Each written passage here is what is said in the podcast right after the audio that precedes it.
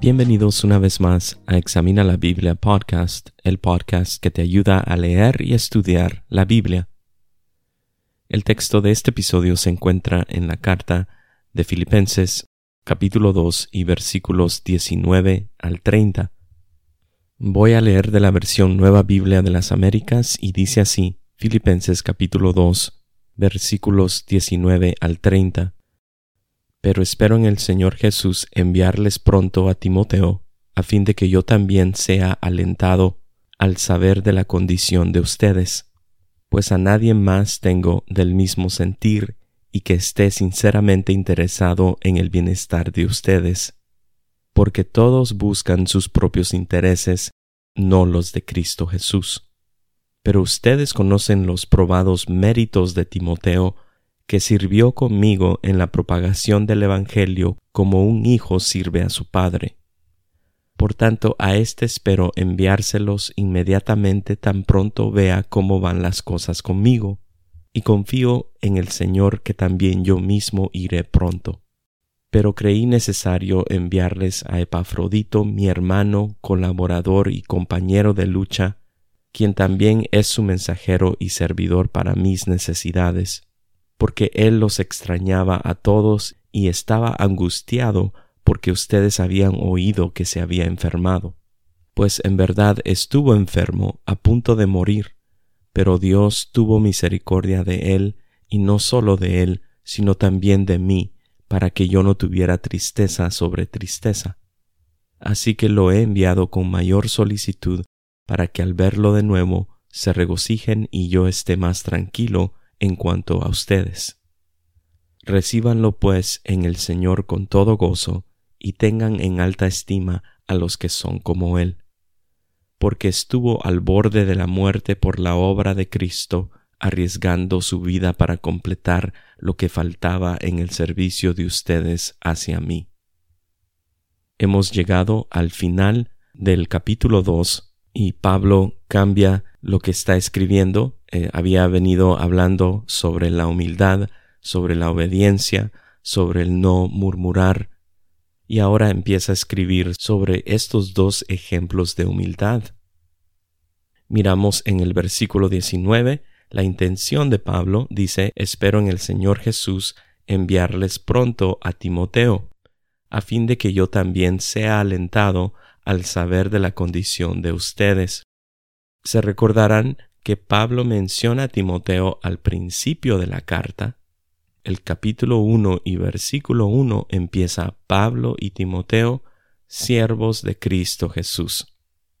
Entonces Pablo quería enviarles a Timoteo, ya que Pablo se encontraba preso, para que Timoteo fuera y estuviera con los filipenses por un tiempo, y luego regresar a Pablo y traerle a él un reporte el versículo 20 miramos qué tipo de persona era este Timoteo.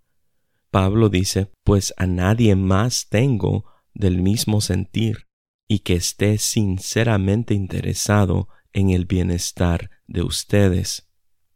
Aquí miramos entonces a una persona que tenía el mismo corazón de Pablo hacia los filipenses.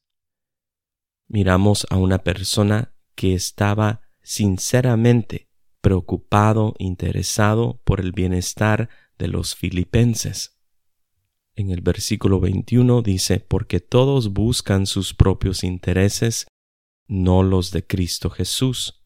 Y en el versículo 22 continúa diciendo, pero ustedes conocen los probados méritos de Timoteo, que sirvió conmigo en la propagación del Evangelio como un hijo sirve a su padre.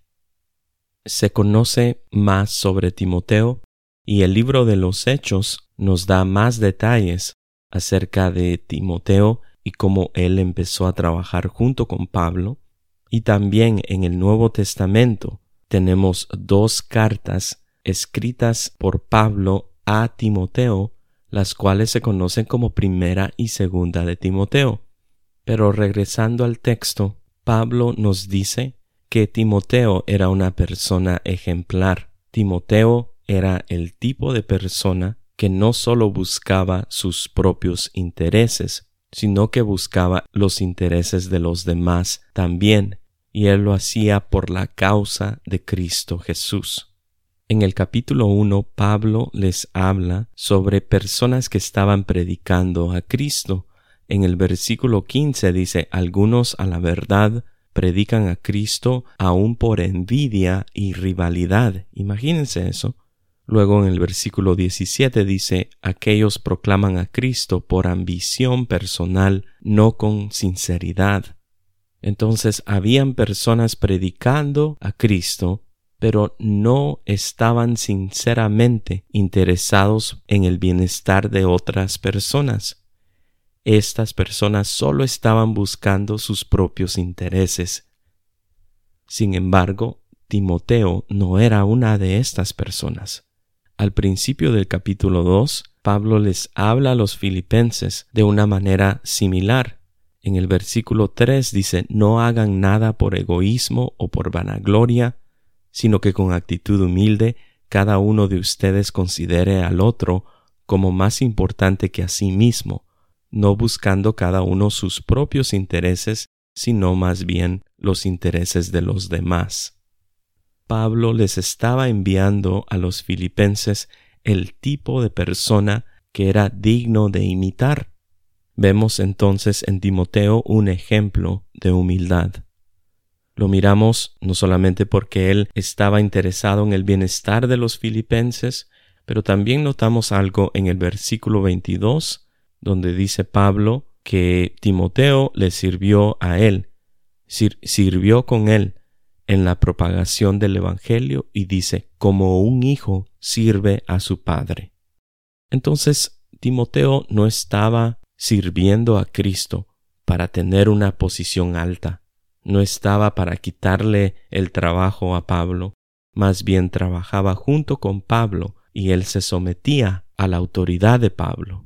Aquí vemos que cuando Pablo necesitaba enviar a alguien a una iglesia local para recibir un reporte de esta iglesia, en este caso filipenses, Pablo no pensaba en nadie más que Timoteo. Sabía que Timoteo no buscaba solo sus propios intereses. Pablo podía estar seguro que al enviar a Timoteo, Timoteo iba a tomar su trabajo en serio e iba a llevar a cabo lo que Pablo le pedía a él. El que Timoteo se haya puesto al servicio de Pablo como un hijo le sirve a un padre, demuestra que Timoteo era un ejemplo de humildad. En el versículo 23, Pablo dice que él les iba a enviar a Timoteo tan pronto como él supiera cómo van las cosas con él. Esto es porque, como he venido diciendo, Pablo se encontraba en la cárcel esperando compadecer ante César. Entonces, en cualquier momento, él iba a poder tener una audiencia y saber qué iba a pasar con él. Entonces, no más supiera más Pablo sobre su caso iba a poder entonces enviarles a Timoteo. En el versículo 24 dice, y confío en el Señor que también yo mismo iré pronto. Y aquí vemos que Pablo continuaba confiando en el Señor, que él iba a poder ser libre de la cárcel.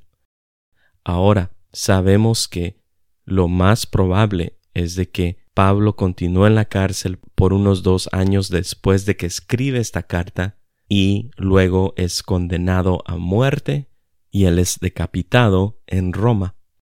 Y aquí continuamos viendo también la humildad de Pablo. Él seguía confiando en el Señor.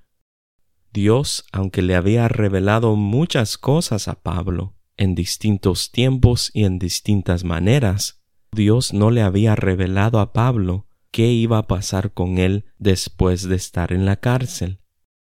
Pero Pablo seguía aferrado a Dios. Él seguía confiando en el Señor, dice. Y recordemos que Pablo estaba seguro que ya sea que fuera dado libre o que si tenía que enfrentar la pena de muerte, él ya estaba listo. Ahora, él preferiría salir de la cárcel y continuar trabajando en el Evangelio y seguir trabajando para el Señor, proclamando el Evangelio de Jesucristo. Pero él también sabía que existía la posibilidad de que a él le dieran la pena de muerte. Entonces, como Pablo no estaba seguro qué iba a pasar con él todavía, pues él les dice a los filipenses que él también pensaba ir pronto a ver a los filipenses. Pero qué bueno que Pablo se anticipó y envía no solo a Timoteo, sino que después en el versículo 25 dice, pero creí necesario enviarles a Epafrodito, mi hermano colaborador y compañero de lucha, quien también es su mensajero y servidor para mis necesidades. Ahora vemos a este personaje, Epafrodito. Pablo lo categoriza como su hermano, como un colaborador y un compañero de lucha. Ahora sobre Epafrodito no se sabe mucho, aparte de lo que Pablo escribe aquí en Filipenses. Pablo no lo menciona en ninguna de sus otras cartas que tenemos en el Nuevo Testamento y ninguno de los otros libros del Nuevo Testamento, como por ejemplo el libro de los Hechos, en donde miramos más sobre Timoteo, pues tampoco mencionan a Epafrodito. Pero lo que tenemos aquí en Filipenses acerca de Epafrodito es lo suficiente para que nosotros sepamos que Epafrodito también es otro ejemplo de humildad Epafrodito aparentemente había estado trabajando junto con Pablo también, y lo más probable es de que Epafrodito era uno de los filipenses. Entonces Epafrodito salía de la iglesia local en Filipos, y eran los filipenses que lo enviaban a él para ir a servirle a Pablo. El versículo 26 dice, porque él, Epafrodito, los extrañaba a todos, a todos los filipenses, y estaba angustiado porque ustedes habían oído que se había enfermado. El versículo 27 dice, pues en verdad estuvo enfermo a punto de morir, pero Dios tuvo misericordia de él, y no solo de él, sino también de mí, para que yo no tuviera tristeza sobre tristeza. Entonces los filipenses habían enviado a Epafrodito para que fuera a servirle a Pablo, y después de un tiempo Epafrodito se enferma, y no una cualquier enfermedad, sino que estuvo a punto de morir, y esta información les llegó de regreso a los filipenses. Ellos enteraron que Epafrodito estaba grave. Entonces los filipenses se preocuparon mucho por Epafrodito. Entonces Pablo decide también enviarles a Epafrodito de regreso a ellos. Es interesante notar lo que Pablo dice, que Dios tuvo misericordia de Pafrodito, ya que él no murió por esta enfermedad que le dio. Y dice Pablo que no solo tuvo misericordia de él Dios, sino que también de Pablo. Y Pablo dice para que yo no tuviera tristeza sobre tristeza. Este tiempo no era un tiempo fácil para Pablo. Él se encontraba en la cárcel, no pudiendo estar predicando el Evangelio de Cristo Jesús, no pudiendo estar visitando las iglesias que él había establecido y especialmente no pudiendo estar con los filipenses. Me imagino que generalmente hablando, si alguien está preso, no está teniendo un buen tiempo. Entonces ya Pablo tenía cierta tristeza por su situación. Entonces si Epafrodito si hubiera muerto por esta enfermedad, pues le hubiera traído a Pablo tristeza sobre tristeza. De esto está hablando aquí Pablo. Continuamos con el texto. En el versículo 28 dice, Así que lo he enviado con mayor solicitud, hablando de Pafrodito, para que al verlo de nuevo se regocijen y yo esté más tranquilo en cuanto a ustedes.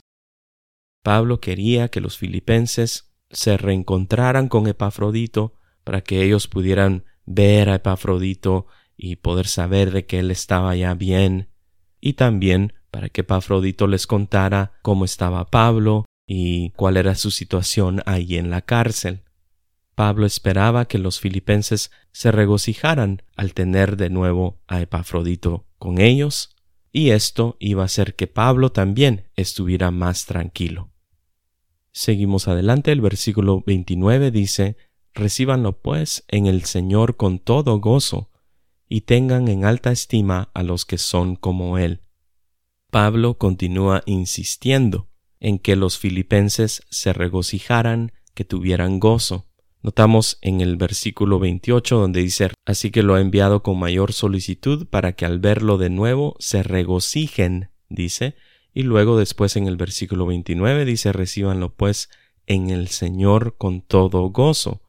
Pablo no solamente quería que ellos estuvieran contentos, sino que estuvieran contentos en el Señor, porque era Dios trabajando todo esto para su gloria, para la gloria de Dios. Entonces, al poder recibir de nuevo a Epafrodito, ellos se podían gozar, se podían gozar sabiendo de que él estuvo enfermo, a punto de morir, pero Dios tuvo misericordia de él, nos recuerda Pablo.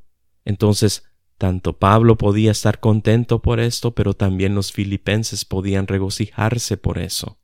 Y Pablo dice, tengan en alta estima a los que son como él o sea, a este tipo de personas que caminan en humildad.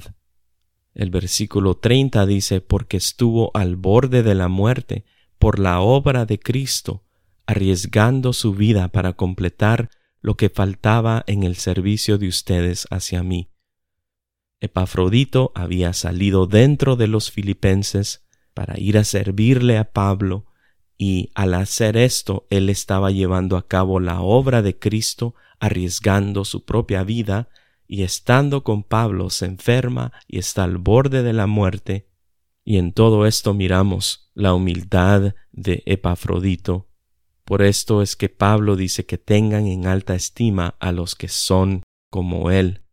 Las personas que caminan en humildad están caminando de la misma manera que Cristo Jesús caminó aquí en la tierra, porque el capítulo 2 y el versículo 6 al 8 dice que aunque existía en forma de Dios, Cristo se hizo semejante a los hombres, se humilló él mismo haciéndose obediente hasta la muerte y muerte de cruz. Esto también me recuerda a un texto en Mateo capítulo 20, versículo 28, donde dice, Así como el Hijo del hombre no vino para ser servido, sino para servir y para dar su vida en rescate por muchos. Cristo no solo vio sus intereses, sino también vino a la tierra por los demás. Cristo cumplió con lo que Pablo les pedía a los filipenses, donde les dice no hagan nada por egoísmo o por vanagloria, sino que con actitud humilde cada uno de ustedes considere al otro como más importante que a sí mismo, no buscando cada uno sus propios intereses, sino más bien los intereses de los demás.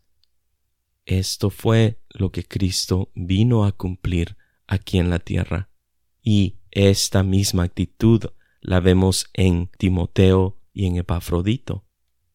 Y este también es nuestro llamado como cristianos. Ahora Tal vez nosotros no somos un Pablo, tal vez nosotros no somos un Timoteo o un Epafrodito, pero podemos tomar la misma actitud de ellos y aplicarla a nuestro contexto, aplicarla a nuestra vida. Algunos de nosotros estamos en una etapa de vida donde tenemos que enfocarnos en el trabajo, en la familia, tal vez tú eres una mamá, que tiene que estar enfocada en criar a los hijos, o tal vez tú eres una persona que necesita estar ahora enfocada en el trabajo, en sacar una carrera, o tal vez tienes que estar en la escuela estudiando, preparándote para una carrera, cualquiera que sea la etapa que estás viviendo. El llamado de Dios para nosotros es de poder caminar en humildad de la misma manera que estas personas caminaron en humildad. Estamos en medio de una cultura donde mucho de lo que se hace se hace por egoísmo y por vanagloria. No hay una actitud humilde. No se considera al otro como más importante que uno mismo. Vivimos en un ambiente donde cada uno busca sus propios intereses y no los intereses de los demás. Así que Dios nos hace un llamado y en este aspecto tenemos que ser contraculturales. Tenemos que nadar en contra de la corriente y vemos el ejemplo en la vida de Pablo, en la vida de Timoteo, en la vida de Pafrodito y últimamente miramos al mejor y perfecto ejemplo quien nos lo dio Cristo Jesús. Y es por medio de fe en Él, por medio de fe en Cristo Jesús, que nosotros podemos caminar en humildad y poder seguir estos ejemplos de humildad. Una vez más, gracias por escuchar y hasta el próximo episodio.